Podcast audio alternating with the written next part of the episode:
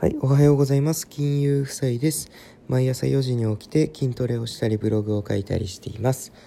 このチャンネルでは聞いてくれたあなたの人生をちょこっと良くする話を毎朝お届けしております。はい。で、えー、今日はね、何の話をするかというとですね、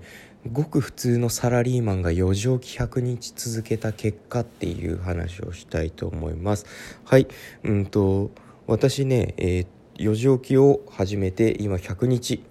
続いているわけなんですけれどもうんとそもそも、まあ、4時起きで4時起きで何してるかってよく言われる朝活っていうやつですよね。4時朝早く起きて朝の時間を有効に、まあ、自分のやりたいことをやる朝の時間に活動する、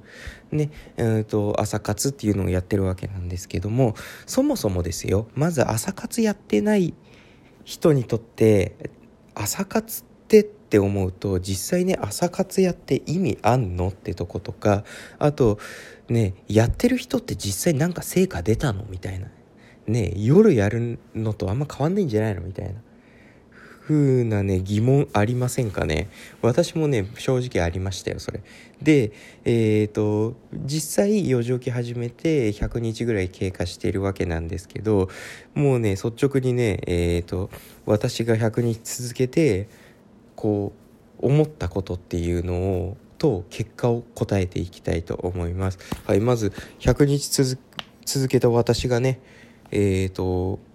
思うことやあの成果として出たことがですね朝ジムに行ったから10キロ以上痩せてマッチョになったですねまずね。で2つ目朝本をたくさん読んだことで本業の成績が上がりました。3つ目早寝早起きが身について健康的な生活になりました。4つ目家族との時間を削らずに自分のし好きなことができるからみんな幸せになれた。うん。この4つでございます。この4つがもうね、朝活100日続けた私が、まあ、思うね、朝活の良さだったり、うんと、実際にね、まあ、体感したことっていうんですかね。っていうのがこの4つ。うん。朝ジムにね、もう朝ジムっていうのはもう朝活で筋トレをするってことですよね。朝ジムに行ったおかげで、まあ、10キロ以上痩せてね、マッチョになりました。っていうところ。で2つ目ね朝本をたくさん読んだ。ねあのまあ筋トレしたりねそう、まあ、ブログ書いたりっていうのもあるんですけどもちろんね本を読んだりっていうこともしてます。でね本業の成績が上がったんですよね本をたくさん読んで。これどういうことかっていうとまあいろんなねビジネス書とか読んでいく中でまああとはえっ、ー、と会話の仕方とかねそういういろんな本を読んでいく中であ実際この本に書いてあることって仕事にも応用できんなと思ったんですよね副ブログとかだけじゃなくて。っていうところからあの、まあ、実際本業でもね試して見てるといろんな方法をそうしたところですね本業の成績ももう上がっていったということでございます。はい。で、3つ目、早寝早起きが身について健康的な生活になった。そうですね、これはね、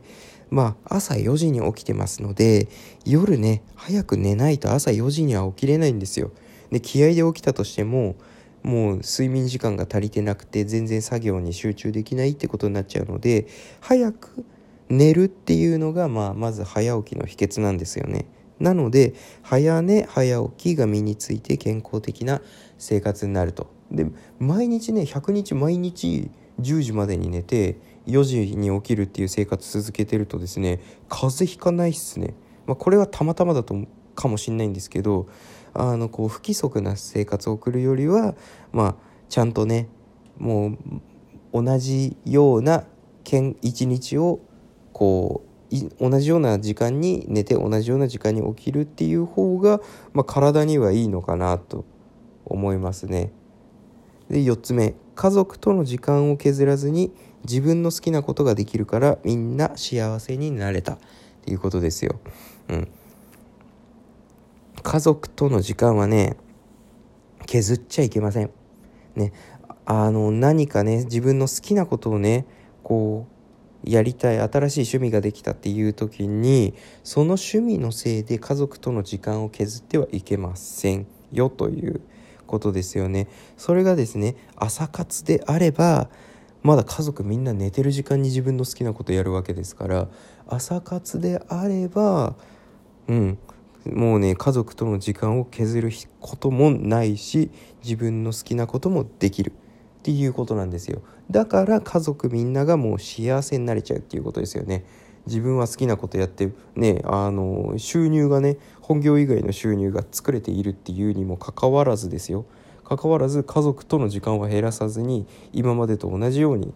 接しら接することができているっていうねもう素晴らしい。これはね朝じゃないとできないことです。はい。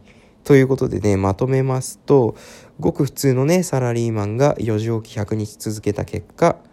ね、もう一回言いますけど朝ジムに行ったおかげで1 0キロ以上痩せてマッチョになった。朝本をたくさん読んだことで本業の成績が上がった。早寝早起きが身について健康的な生活になった。